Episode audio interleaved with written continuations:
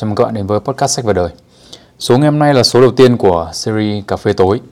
À, cà phê tối là một series nhỏ trong sách và đời và nó là cuộc hội thoại của tôi với Nguyên, à, một bạn học cùng trường với tôi. Cho nên khi nào bạn ấy chán và không muốn làm nữa. À, vì nó là hội thoại nên là nó sẽ mang tính à, ngẫu hứng hơn nhiều, giống như After 29 vậy. À, mỗi một số sẽ là một cái chủ đề mà Nguyên hoặc là tôi sẽ chọn à, để có thể tham khảo góc nhìn của người kia. Ok, vậy thì à, đầu tiên là phải đi vào phần giới thiệu nha. Nguyên giới thiệu một thân đi em.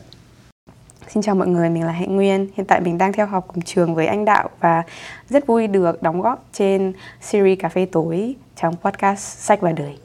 Ok, thế à, hôm nay chủ đề mà em chọn để nói là chủ đề gì đây cho buổi đầu tiên? À, hôm nay em đã chọn chủ đề peer pressure hay còn được gọi là áp lực đồng niên ở trong tiếng Việt. Mặc dù từ đồng niên ở đây không uh, đúng với những gì em đang em muốn miêu tả lắm. Uh, nhưng mà đấy là từ gần nhất rồi. Ok thế em phải đưa lý do tại sao em lại chọn cái chủ đề áp lực đồng niên này không?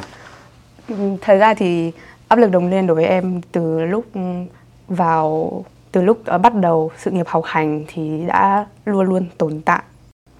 Và em vừa mới trải qua một kỳ thi giữa kỳ và uh, khoảng thời gian đó đã khiến những cái áp lực thi cử và áp lực về đồng niên nó lấn át hoàn toàn. Tâm trí của em thế nên là em cảm thấy mình muốn chia sẻ về cái topic này ở ngày hôm nay.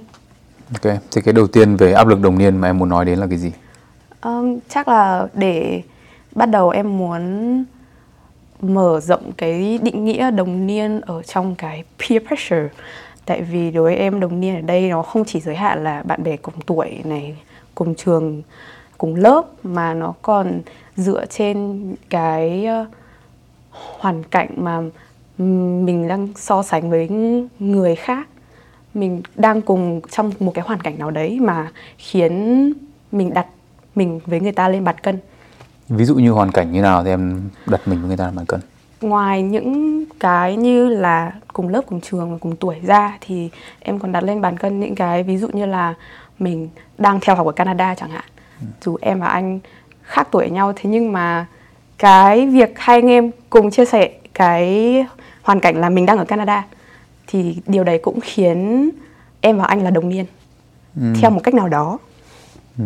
nhưng mà định nghĩa đồng đồng em niên biết mà. vì định nghĩa đồng niên đồng là cùng và niên là năm hoặc là tuổi nó uh, nó khác với cái động định nghĩa mà mình đang chọn đây nhưng mà em cũng chưa tìm ra những cái từ nào nó uh, được chính xác hơn một chút nhưng mà bây giờ ví dụ như là nếu mà đặt trong trường hợp của anh với cả em à, là tính là đồng niên thì cùng là Canada hoặc học cùng trường đi nhưng mà ví dụ như anh em có thể so sánh với người tầm hơn em tầm một hai tuổi đúng không thì nó sẽ dễ hơn là nếu mà bây giờ so sánh với anh hơn em đến hơn cả chục tuổi như thế thì nó sẽ khó hơn đúng không? Yeah. Nhưng mà như thế em có em em vẫn nếu mà như thế nếu anh đưa em cái luận điểm ấy thì em có cho rằng anh với em còn là đồng niên nữa không?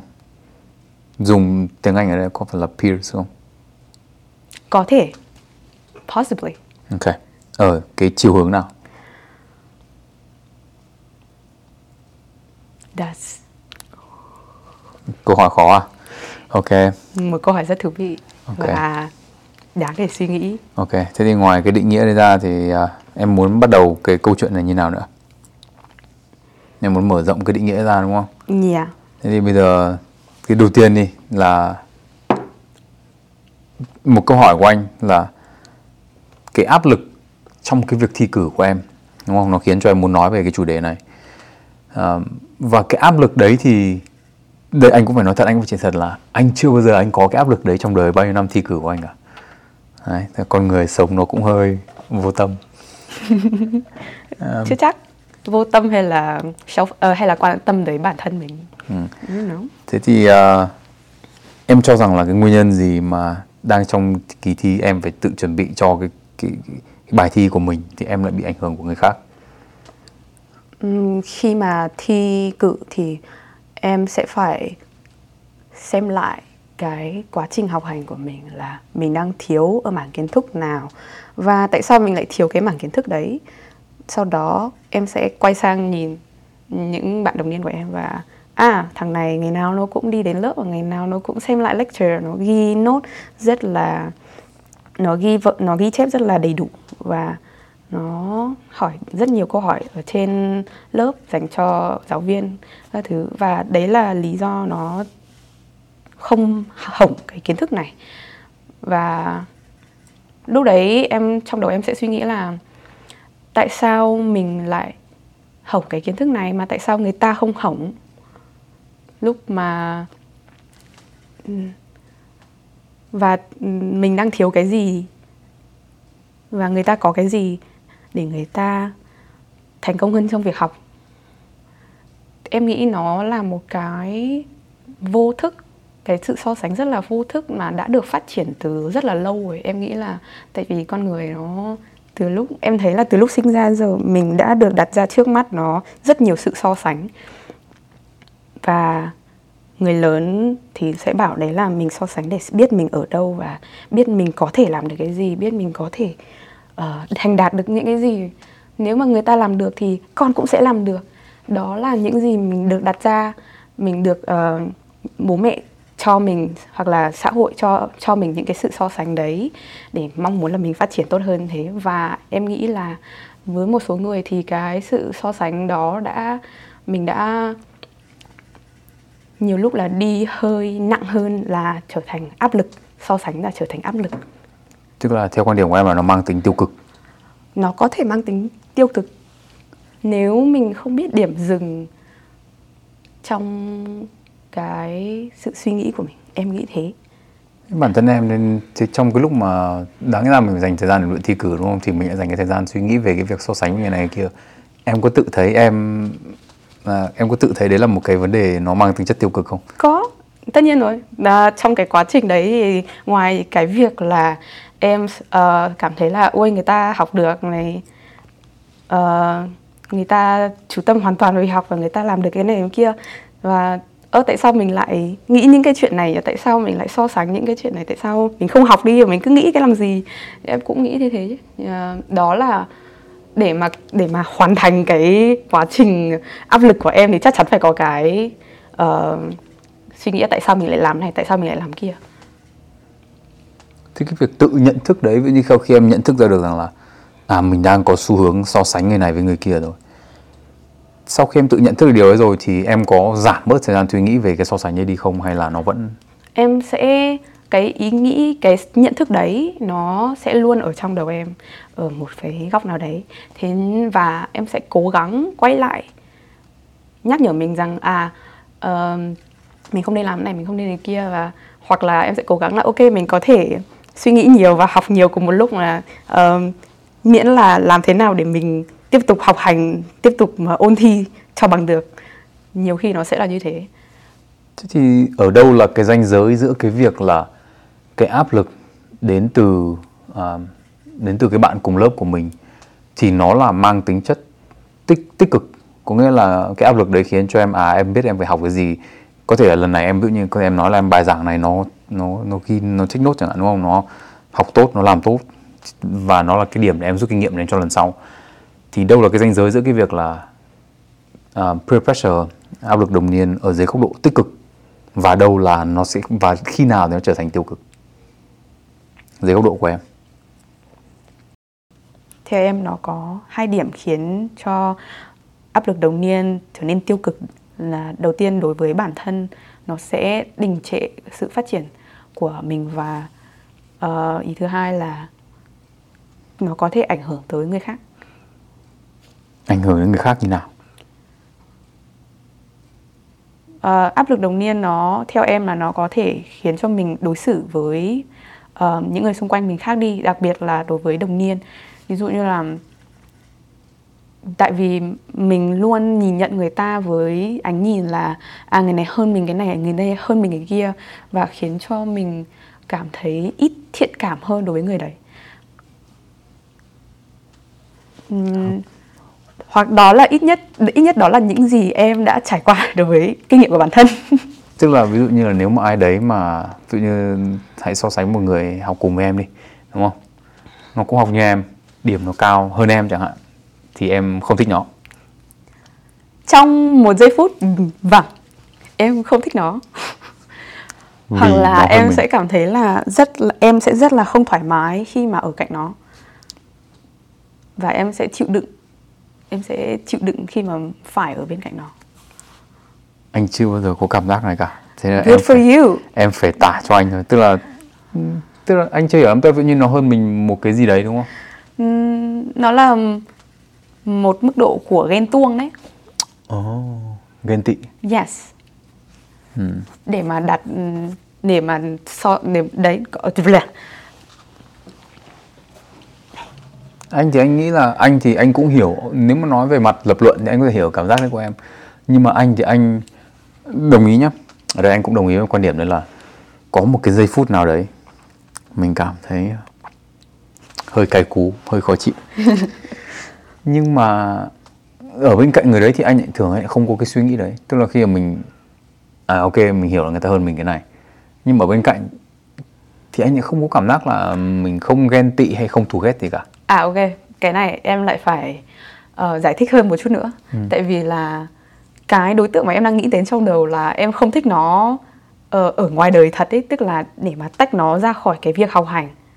Em chỉ quen nó đối với à, em chỉ quen nó như một người bình thường và ờ, em không biết gì về cái lịch sử học hành của nó thì em vẫn sẽ không có thiện cảm với nó.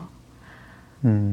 còn ví dụ em mà rất là thích một cái người khác mà người ta học hỏi học giỏi hơn em rất nhiều thì có khi lúc đấy cái ờ, cảm xúc của em đối với người đấy lại là mình ờ, ngưỡng mộ. ngưỡng mộ đúng rồi. Em đang nghĩ trong đầu là idolize nhưng mà Ừ. yes. Tức là về cơ bản là ừm, nếu mà em có một cái ờ, bias đúng không? Có một cái tư kiến mang chiều hướng tích cực với một ai đấy thì cái việc người ta hơn mình nó sẽ trở thành ngưỡng mộ. Còn nếu mà em đã không thích người ta rồi thì cái cái áp lực đồng niên nó sẽ trở thành tiêu cực và mình không có mang tính ghen tị. Ừ. và có một cái nữa là hầu hết đối với những người bạn của em ở trong các bạn thì em lại rất respect. Em lại rất là um, tiếng việt là gì? Tôn trọng Em- ngưỡng mộ. Đối với những người bạn các bạn của em thì người ta học hỏi hơn em rất là nhiều nhưng mà cảm xúc của em lại là ngưỡng mộ là tôn trọng không phải là ngưỡng mộ mà là tôn trọng. Và mình ờ, cảm thấy rất là muốn làm bạn với người ta Thế tại chứ sao giờ lên không đại- có cái cái cảm xúc tiêu cực như, thế. Ừ. thế tại sao giờ lên đại học mà bây giờ đi ghét người khác? Tại vì em chỉ không thích người ta kiểu em chỉ không thích người ta thôi. Không được. Ví dụ như bây giờ nếu mà nói là về nếu em mà nói là đến cái việc ghen tị không thích ra rồi thì cái cách đối xử của em khi mà em có những cái giây phút cảm xúc ừm, như thế thì em có đối xử nó khác đi không trong đầu em sẽ cân nhắc ừ.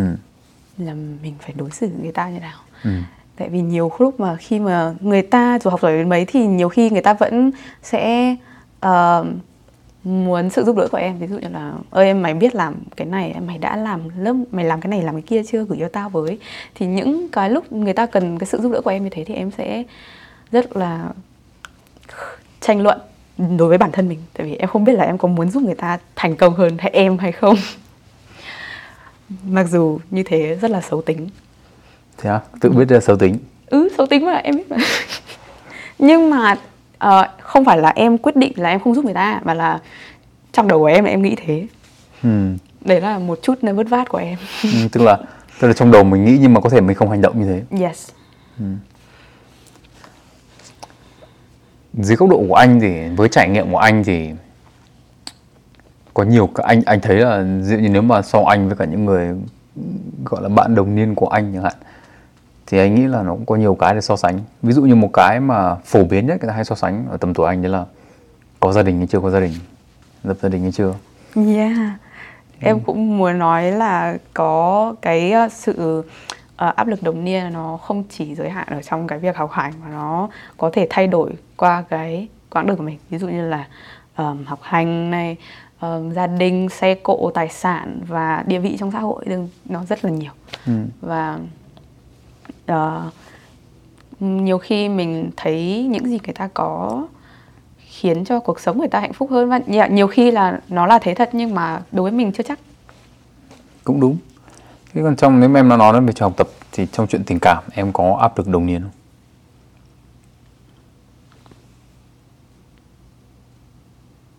Em không hẳn. Không hẳn. Ok. Có lẽ là có. Ừ. ví, ví dụ như thế nào? Ví dụ như là em nếu mà em ở trong một cái mối quan hệ tình cảm thì mình bắt buộc phải hạnh phúc. Which điều đó kiểu là cái mục tiêu của một mối quan hệ tình cảm à, mối quan hệ tình cảm lãng mạn và nhưng yeah. mà điều đấy khiến cho em nhìn những nhìn nhận những cái cuộc uh, tranh cãi hay uh, những cái điểm khác nhau của em và uh, partner của em là nó khiến cho cái đấy nó nghiêm trọng hơn là cái sự thực của nó ừ. Hoặc ừ. đấy là một cách nhìn thôi nhé ừ. hoặc là nhiều khi mình cảm thấy là cái việc đấy rất là nhỏ nhưng mà thực tế là nó rất là to và mình cần uh, phải chú ý đến cái điểm đấy rất là nhiều uh, hơn là mình nghĩ tức, tức là ở đây là cái áp lực đầu tiên của em là nhìn sang các cái mối quan hệ yêu đương bên cạnh dạ yeah. Ví dụ như là thấy người này làm cái này làm cái kia cảm giác là mình cũng phải làm cái đấy với partner của mình. Hmm. để mà hạnh phúc. Ở đây thì anh lại có hai câu hỏi. Ok. Anh nghĩ hỏi từng câu một. Câu đầu tiên anh hỏi là thế khi mà nhìn thấy những người khác bây giờ giả sử như em nhìn thấy một cặp đôi nào đó mình quen chẳng hạn đúng không? Bạn của anh và em và nhìn thấy cái đôi đấy là họ làm cái việc này và mình thấy họ rất hạnh phúc và em cũng muốn được làm cái việc đấy thế thì có phải chăng là cái việc khi mà em ở trong một cái mối quan hệ mà em không làm cái việc này đúng không? Tức giả sử mình làm việc A đi và em nhìn thấy em bảo um, cái việc A này có thể làm cho mình hạnh phúc ừ. nhưng mà mình không được thực hiện ở trong cái tức là cái việc A đây không được để trong mối quan hệ này thì cái câu hỏi đầu tiên của anh là thì em có nói với cả bạn của em là em muốn làm việc A không? Có. Thì có làm thử không? Em chưa bao giờ uh, mong muốn được làm cái điều đấy ban đầu. Thật ra em có nhưng mà uh, vì bận việc nên là em cũng chưa uh, tạo nên một cái kế hoạch để mà làm cái đấy. Nhưng mà nếu mà bây giờ ví dụ như tức là thì câu hỏi thứ hai của anh là đấy là em thích cái việc đấy hay là em muốn thử cái việc đấy và hay là em thích cái ý tưởng của làm cái việc đấy chung với nhau? Tức là em tưởng tượng với em nhìn thấy hai đứa chúng hay đi xem phim chẳng hạn mà em không em bận em không đi xem phim thì có phải chăng là em tự tưởng tượng rằng nếu em và bạn em cùng đi xem phim thì nó cũng phải hạnh phúc tương tự như thế? Ừ. có đúng em tưởng tượng như thế không? Em không nghĩ là em tưởng tượng tại vì là nếu mà em làm những cái việc đấy một mình thì em cũng rất là vui cái đấy là một cái hoạt động mà em thực sự uh, em thực sự thích và uh, em muốn kể cả phải đi một mình thì em cũng sẽ sẵn sàng đi thế thì cái này anh thấy hmm. ở đây thì anh nghĩ là câu hỏi của anh đặt ra tiếp theo đấy là thế nếu mà bây giờ đặt trong trường hợp là giả sử như này đi à, như này cho dễ hiểu. Ví dụ như em em muốn khi mà khi mà em nhìn thấy một cái việc như thế đúng không? Khi mà người ta à, ví dụ như hãy nói đơn giản là bạn trai của một đứa nào đấy làm cho nó một cái việc B đi và em cũng muốn bạn trai của mình làm cái việc B cho mình. Nhưng mà bạn trai của em không làm. Hmm. thì giải pháp của em là ok em nói với bạn trai em là mày làm việc B đi đúng không thì nếu mà em nói như thế thì người ta có làm không? Chưa biết em đã nói đâu. Em chưa bao giờ em nói à? Thế em nói có một cái hoạt động nào đấy thì em có nói rồi và bạn ấy cũng khá là sẵn sàng làm cùng em. Ừ. nhưng mà thế nếu lần sau nó nó không phải là một cái tự nhiên của con người đấy. Người ta chỉ làm một lần thôi cho biết thôi. Mà em nó vẫn thích cái việc đấy thì nó sẽ như thế nào em cũng chưa tưởng tượng ra cái đấy ví dụ như là nếu mà bây giờ em thích làm cái việc B đấy ví dụ làm một lần ví dụ hai đứa thích uh, uh, đi xem phim đêm chẳng hạn. Làm một lần thôi. Nhưng mà đến lần thứ hai thằng kia bảo mệt lắm mà bây đi ngủ. Không làm nữa. Thì như nào? Cũng thôi à? Thì compromise. Yeah. uh, cái việc bọn em uh, điều chỉnh cái điều chỉnh với nhau nó khá là dễ. Tức là nếu như thế thì có nghĩa là em đang cái áp lực đồng niên ở đây là áp lực từ mối quan hệ khác và cái áp lực đấy nó sẽ khiến cho em thay đổi những hành vi ở trong cái mối quan hệ của em. Không hẳn tại vì là em cũng không có nhiều các để trong nói trong cái ví dụ này thì em cũng không có nhiều các cái bạn mà có người yêu để mà so sánh. Ừ.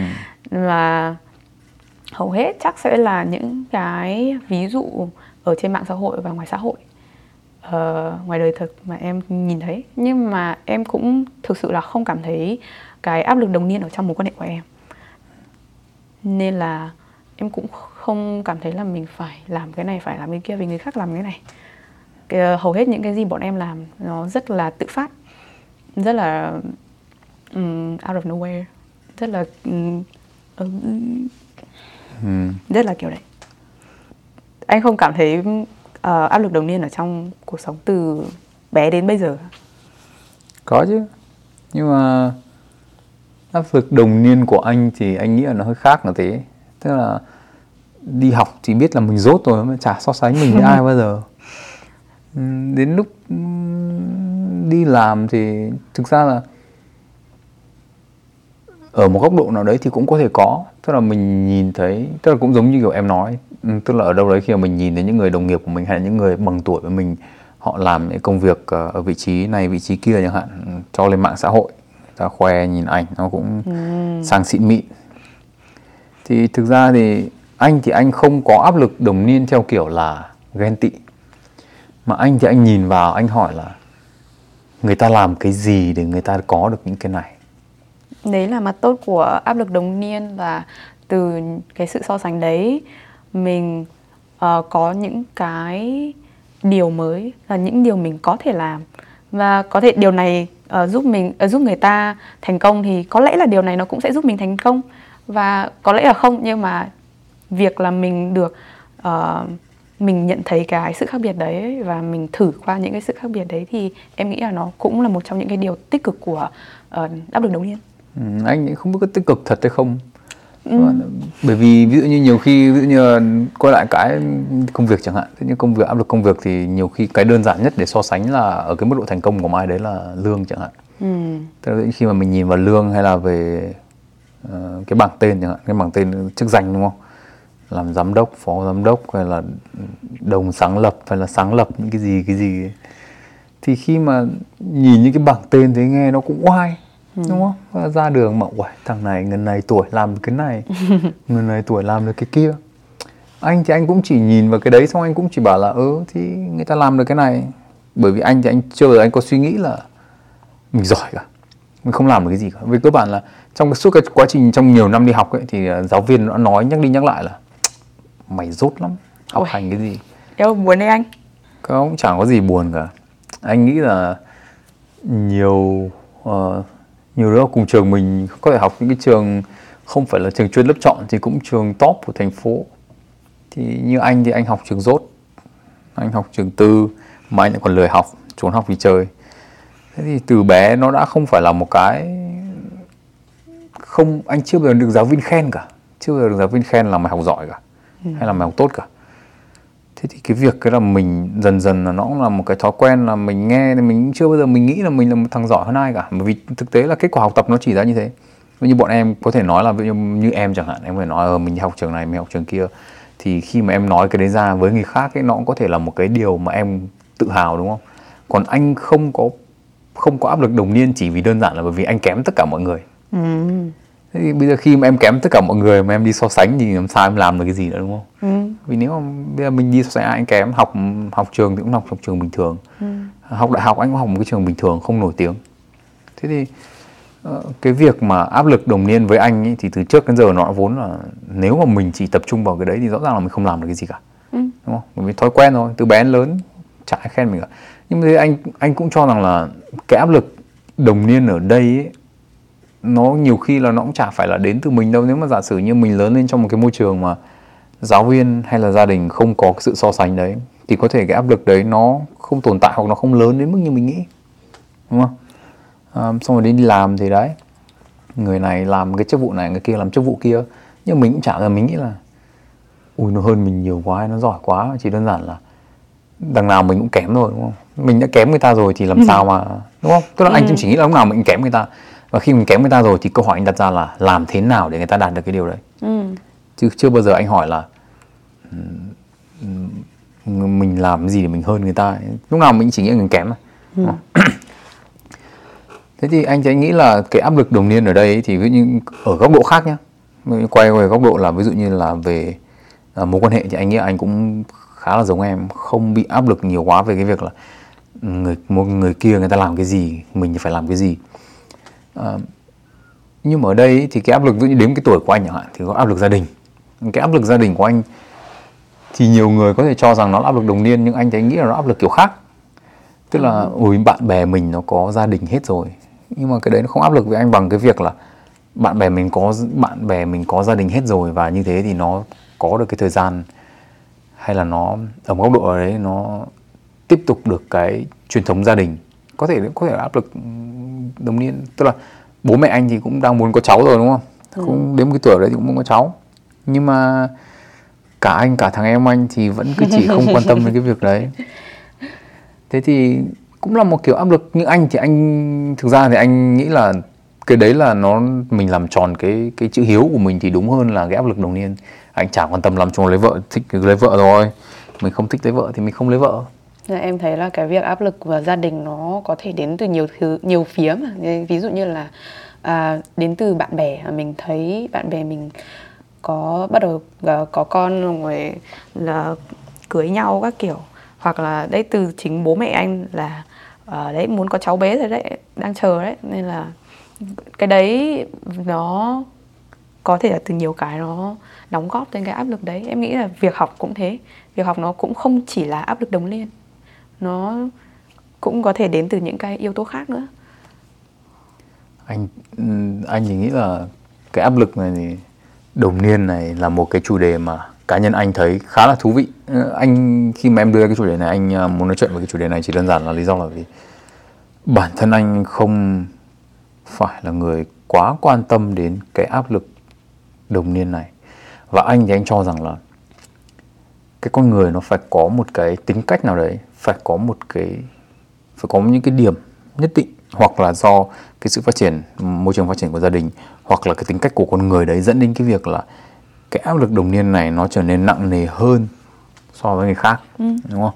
Thế thì bây giờ ví dụ như là em dưới góc độ của em thì em cho rằng là tính cách nào của em khiến cho việc áp lực đồng niên này nó trở nên nặng nề hơn nó áp lực với em hơn là so với anh chẳng hạn? Ý của anh tính cách ở đây là tính cách ban ban đầu của em? Tính cách hay của là bản thân tính em? cách bây giờ? Tính cách của em bây giờ? Tính cách của em bây giờ á? Ừ. em không nghĩ nó là tính cách nữa mà nhiều khi nó là những cái như anh nói đấy là ảnh hưởng của rất rất nhiều thứ bên ngoài. Và vì cái sự ảnh hưởng đấy nó khiến cho cái tính cách của em nó khác đi thôi. Ừ, tức ví dụ như anh thì anh có suy nghĩ khác. Anh có suy nghĩ là cái tính cách của anh nó khiến cho những cái áp lực đấy nó không nhiều như trước. Oh, ok. Em cũng có hiểu cái đấy Tại vì nhiều khi mình bỏ ngoài tai những gì người ta thấy được Thì chắc đối với em là em tiếp nhận những cái ý kiến của mọi người rất là nghiêm túc. Và nhiều khi em sẽ nghĩ đấy là sự thật Là người ta nói đúng Và mình nên làm này kia. Chứ em em chưa ờ, mạnh về cái việc là có thể người ta sai khi mà nói khi mà nhận xét về bản thân kiểu đấy. Thế, thế em có cho rằng em là một người ờ, không thích xung đột không Yes, em rất là không thích xung đột và ờ, lớn lên trong cái môi trong cái gia đình mà xảy ra xung đột quá nhiều thì em không muốn trải qua những cái ờ, sự kiện như thế một lần nữa. Thế nên là ừm, nhiều khi em sẽ tiếp nhận những cái ý kiến của mọi người rất là nhiều và sẽ cố gắng để tìm một cái uh, compromise một một cái lựa chọn nào đấy để có thể hài lòng tất cả mọi người. Nhiều khi là như thế. Và tất nhiên là có những cái trường hợp là em có thể là không không màng không quan tâm tới người ta em sẽ sẵn sàng cắt bỏ luôn. Đấy là đối với những người là ví dụ em ghét chẳng hạn những người nào em thích em rất là quý trọng rất là tôn trọng người ta. Em sẽ làm em sẽ làm rất nhiều thứ để mà giữ được cái mối quan hệ với người ta. Right? Ví dụ như là làm người ta hài lòng. Thế ví dụ như là nếu bây giờ em muốn giảm áp lực đồng niên lên mình thì nếu giả sử như trong trường hợp đây là cái áp lực đồng niên của em nó đến nó bị ảnh hưởng lớn đến em là do em là một người không thích xung đột chẳng hạn. Ừ. thì bây giờ nếu em thích xung đột hơn một tí thì em có đỡ áp lực đồng niên không?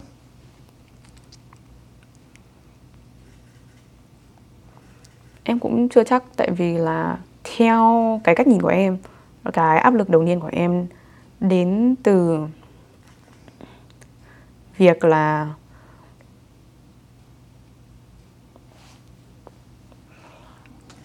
cứ nghĩ đi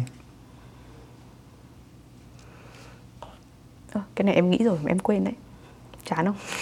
Anh thấy nghĩ là nếu mà em nhận ra được cái nguyên nhân của cái áp lực nó lên mình đúng không? Thì mình có thể giảm thiểu những cái hệ quả mang tính chất xấu. Ừ. và mình làm tăng những cái kết quả mang tính chất tốt. Đúng không? Như giả sử như là nếu mà em không thích xung đột mà em bị ảnh hưởng của áp lực đồng niên thì ví dụ như em có thể chỉ nhận áp lực từ người nào em thích thôi. Còn thằng nào tao ghét thì tao không áp lực nữa. Có. Tại vì như em đã nói thì những ai em không thích là em sẵn sàng cắt bỏ mối quan hệ người ta mà. Ừ. còn những đứa nào đứng giữa thì hơi khó. Thế tức là tức là em đã không chơi với tất cả những đứa điểm cao trong lớp em rồi đúng không? À không những đứa điểm cao trong lớp của em thì em lại tôn trọng. À ok. Bây giờ uh, một cái đặc biệt là khi mà em bắt đầu lên đại học thì có những cái thành phần là đứng ở giữa là em vừa không thích vừa không vừa không ghét. Thì đến lúc đấy những cái đấy áp lực nó lại rất là nó lại khá là nó lại nặng hơn. Nó lại không phải là tôn trọng. Chứ những cái người đứng ở giữa đây có áp lực lên em không? Em cảm thấy thế. Em cảm thấy có thể là những cái cách diễn đạt của người ta không đúng với ý của người ta mong muốn được diễn tả nhưng mà em nhìn nhận cái câu từ mà người ta những cái cách những người ta những gì người ta nói là áp lực ừ. mặc dù nhiều khi nó cũng không cần phải được uh, giải nó không cần phải được kiểu uh, nhìn nhận một cách như thế đâu nhưng mà tại vì cái tâm trí của em nó nó ừ. đã được uh, thiết lập để mà làm thế mất rồi. Thế nhưng mà nếu mà em nhận ra cái điều đấy đúng không? Em nhận ra là đôi khi cái câu từ của người ta nó không có cái ý nặng nề như thế không có cái tiêu cực như thế thì cái điều cái sự nhận ra đấy nó có làm giảm bớt thì cái áp lực ấy lên có. Không? có. Không ít thì nhiều. Nhưng mà chắc chắn là có. Tại vì lúc đấy thì em có thể là em sẽ có một cái sự đồng cảm cho người ta tại vì nhiều khi em cũng cận, em cũng nhận thấy là nhiều khi mình vô thức làm người ta cảm thấy bị áp lực, hay là mình vô thức cảm thấy người ta tổn thương bởi cái lời nói của mình, nên em cảm thấy, ok, có lẽ là ừ, mình nên chút bỏ cái áp lực đấy đi. Sau khi mình đã có cái, sau khi em đã có cái nhận thức đấy. Tức là về cơ bản là nhận thức thì, tức là áp lực thì nó vẫn sẽ có. Còn mình làm gì với cái áp lực đấy thì khi nhận thức được rồi thì em sẽ đưa ra quyết định là em sẽ làm gì với áp lực đấy đúng không? Dạ. Yeah. Có cái áp lực nào mà em không kiểm soát được không? làm gì được. Không làm gì được Nhận thức được cũng không làm gì được. Thật ra thì sau khi em đã qua cái kỳ thi giữa kỳ rồi thì em lại cảm thấy là à, chả có áp lực gì nữa. Thì em nghĩ đấy là cái lúc đây là cái lúc mà em cảm thấy là mình đã không còn cái gì nó quá nặng nề nữa rồi tại vì cái uh, gốc rễ của uh, áp lực nó đã đi mất rồi thế chờ bây giờ đến cuối kỳ thì áp lực thêm lần nữa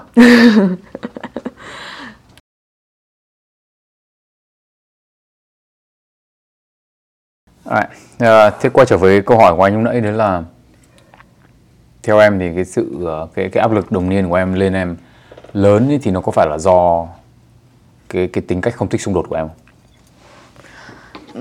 ý của anh là nó cái tính cách không thích xung đột của em nó sẽ tạo nên áp lực ờ, ở khía cạnh nào? Em chưa hiểu đoạn đấy. Tức là bởi vì ví dụ như nếu bây giờ là người ta nói một cái gì đấy em phải cãi lại ngay.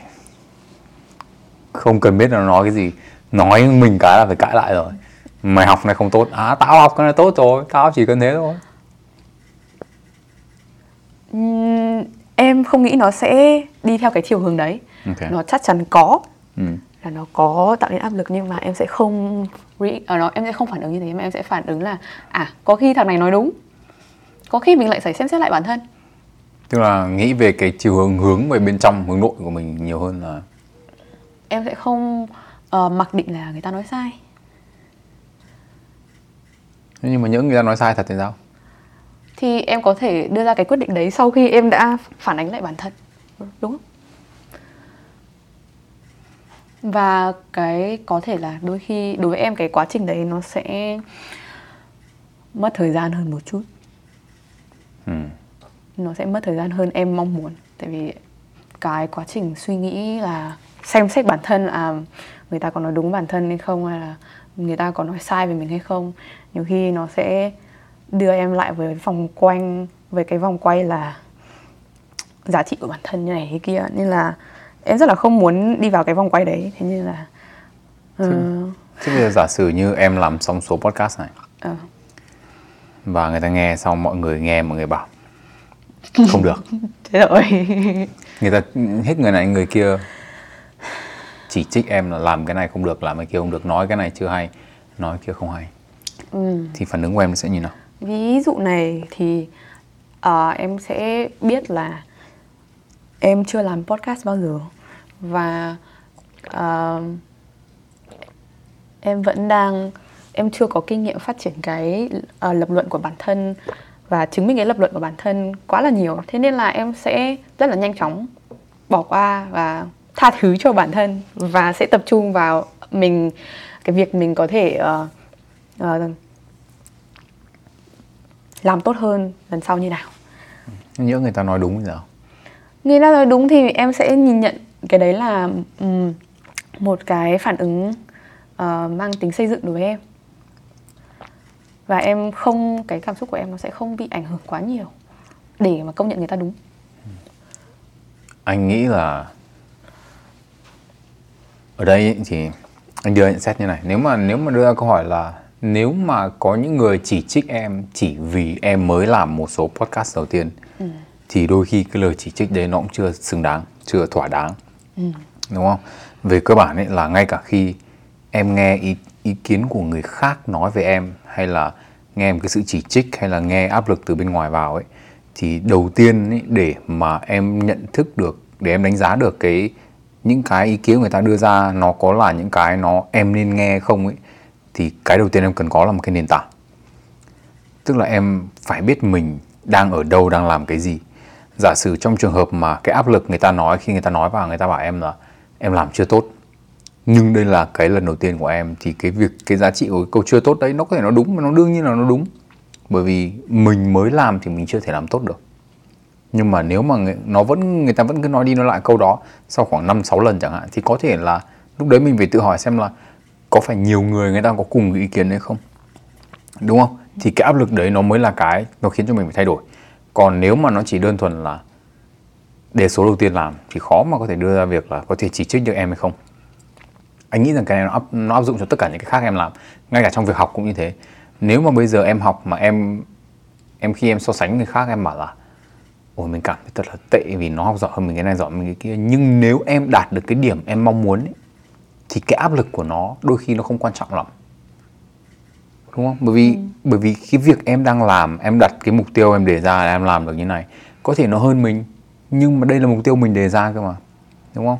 Hay ví dụ như là trong cuộc sống hay trong công việc cũng thế anh như anh đi làm anh đi làm cái thời gian anh dành ra anh để làm podcast chẳng hạn. Thì khi mà khi mà người ta anh nhìn sang bạn khác người ta thành công hơn trong sự nghiệp thì anh cũng chỉ nói một cái đơn giản đấy là ok thời gian tôi ra tôi dành cái này. Tôi biết tôi là con người tôi làm được cái này. Giá trị của tôi như này. Và cái áp lực đấy nó cũng chẳng có ảnh hưởng gì bố mẹ anh cũng thế thôi. Áp lực về gia đình. Cảm thấy mình chưa sẵn sàng thì có áp lực thế nào đi chăng nữa nó cũng chỉ đến như thế thôi. Đúng không? Em đang nhớ lại tại nãy em vừa trong lúc anh vừa nói em nghĩ ra một đống ý xong rồi lại quên rồi. lại quên rồi. Yeah. Được rồi, thế nếu mà quên thì lần sau phải ghi ra thì mình nhớ được. Không nhưng mà cái này nó chỉ phát triển lúc mà anh đang nói thôi. ấy. Yeah. Yeah, em vừa nghĩ ra thôi. Ok, em nhớ ra rồi. Em vừa nhớ ra cái gì nhá? Dạ. Pain. Little pain. Một người bạn tâm sự tuyệt vời luôn. Em nhớ ra gì xong em lại quên tiếp luôn. À, ok, em nhớ ra rồi. Tức là cái này nó nhiều khi mình lại cần có mình phải nhận ra là có nhiều cách để nhìn nhận ra cái sự việc này. Đối với em ví dụ như thế ví dụ như cái việc học nhé em cái cách nhìn đầu tiên mà em sẽ uh, ok sao nói vấp nhiều đấy nhỉ? Cái cách nhìn đầu tiên mà em sẽ nhìn vào đó chính là à mình đã học cái môn này từ lớp 7 cho đến bây giờ rồi mà mình vẫn thua cái thằng mà đến lớp 12 nó mới học. Đấy là một cách nhìn. Nhưng mà mãi về sau này em mới nhận em mới nhận ra là mình có thể nhìn theo cách là à cái phân khúc này ví dụ là em đang học uh, marketing chẳng hạn là em chưa bao giờ học cái phân khúc này. Và thằng kia nó cũng chưa bao giờ học cái phân khúc này. Và cái điều đấy lại khiến cho em nhìn ra à đây là lần đầu tiên của mình mình học cái này nó vẫn là mới.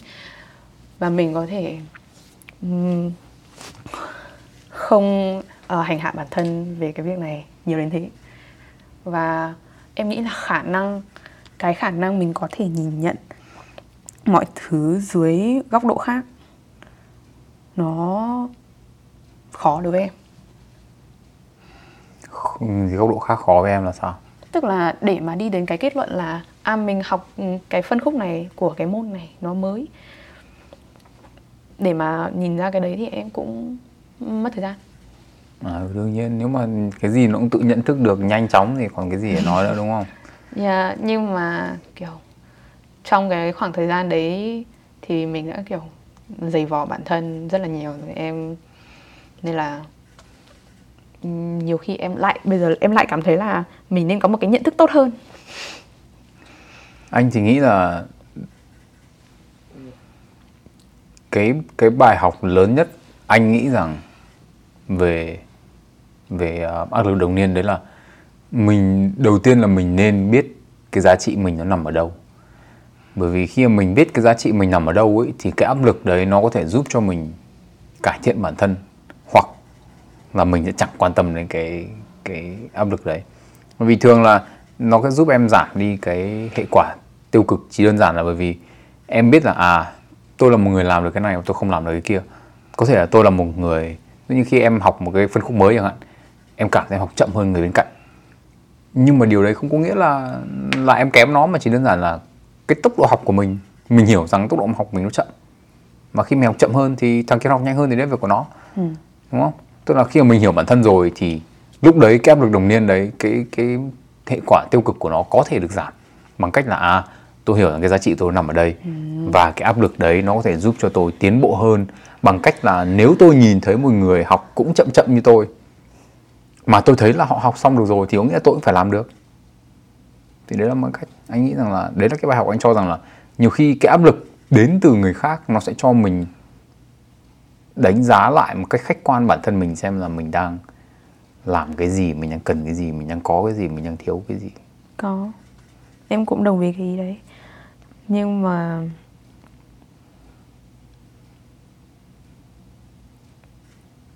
em muốn quay lại cái ví dụ của anh là cái việc mình nhận ra khả năng bản thân. Đến đoạn đấy, nhiều khi em sẽ lại nghĩ là tại sao mình lại không có khả năng đấy? Tại sao mình lại không có khả năng học nhanh như người ta? Tại sao mình không có khả năng ghi nhớ nhanh như người ta? Kiểu nói một câu quên luôn nhiều khi cái đấy nó cứ lần qua lần quẩn lại. Và nó, em thấy là nó nằm ở cái vấn đề là mình chưa chấp nhận là khả năng mình nó giới hạn. Hoặc là không phải là chưa chấp nhận, mà chỉ đơn giản là hoàn cảnh của em nó chưa đưa em vào một cái vị thế mà em cảm thấy bất lực. Vì nhiều khi nếu mà khi mà em làm một cái việc gì đấy mà em cảm, em biết là em không thể làm được chẳng phải là vì lý do là bởi vì chẳng phải vì em không có năng lực chẳng phải vì em không cố gắng đâu nó chỉ đơn giản là bởi vì không làm được thôi. Thì ừ. rõ ràng là khi mà em rơi vào trạng thái bất lực thì em sẽ biết là cái giới hạn sức của mình nó chỉ có như thế thôi. Đúng không? Bởi vì bây giờ em mới nghĩ là ồ tại sao mình không có cái này tại sao mình không có cái kia? Có rất nhiều câu hỏi là có rất là nhiều những cái năng lực mà anh không ngờ anh có cả. Ừ. đúng không? Với bản có thể em cũng nhận ra là người này người ta có cái năng lực này mình không có cái đấy tại sao mình không có? Nhưng mà anh nghĩ là khi mà em rơi vào một cái trạng thái bất lực rồi thì lúc đấy em sẽ không bao giờ em nghĩ là tại sao mình không có cái này tại sao mình không có cái kia nữa? Mà em sẽ nghĩ rằng là cái kỹ năng này có cần phải có mình cần cần phải có cái này không? Ừ. nếu em cần có thì em có thể phát triển nó. Nhưng mà nhiều khi có những cái em sẽ nhận ra là cái thời gian mình cần để mình phát triển cái đấy nó quá nhiều. Ừ. và đôi khi em sẽ nhận ra là cái thời gian mình cần đầu tư cho cái việc khác nó sẽ tốt hơn ví dụ như là cái đầu tư em bảo là em không có cái kỹ năng này chẳng hạn và kỹ năng này rất tốt cho em em không biết tiếng pháp chẳng hạn. Biết tiếng pháp rất tốt cho em em không biết tiếng nhật chẳng hạn biết tiếng nhật rất tốt cho em đúng không? Nhưng bây giờ em ngồi nghĩ xem em học lại tiếng nhật từ đầu em có muốn học không? Em muốn học tiếng pháp sao? Ừ thế nhưng mà nếu nói học tiếng nhật thì sao anh lại phải sao lại phải là tiếng nhật? Ừ đấy. Thế thì tại sao oh, câu hỏi nice nice one nice one. Hiểu ý anh không? Em hiểu em hiểu được có nghĩa là khi mình cảm thấy là à, không làm được nữa ừ. thì thì lúc đấy nó nó cũng chỉ từng nà ná như nhau rồi mình đã không có rồi thì mình không có thôi. Không đặt câu hỏi tại sao nữa mà chỉ đơn giản là không Thế có. thì hơi khó anh ạ. Thế hơi khó à? đối với em là đặt ra những câu hỏi tại sao nó rất là quan trọng. Em hoặc là em nó nó là thói quen rồi ấy. anh nghĩ là đặt ra câu hỏi tại sao thì tốt. Nhưng mà nên đặt đúng câu hỏi đúng chỗ. Ừ. bởi vì anh cũng thể đặt rất nhiều câu hỏi tại sao. Đúng không? Ví dụ như bây giờ em nói chuyện với một đứa ba ba bốn tuổi đi em yên tâm là nó cứ tại sao nhiều như sao trên trời luôn đúng không? Yeah. nhưng mà có rất nhiều câu hỏi em nghe. Và em sẽ ngán ngẩm. Chỉ đơn giản là bởi vì có thể ở một cái mình nghe thì mình ở ờ, câu hỏi đấy nghe nó hơi ngớ ngẩn. Chỉ đơn giản là bởi vì ừ. có thể là mình ở một cái vị trí mình biết là mình có tuổi rồi chẳng hạn thì mình nghe mình sẽ bảo ờ đúng rồi nghe nó hơi buồn cười đúng không? Ừ.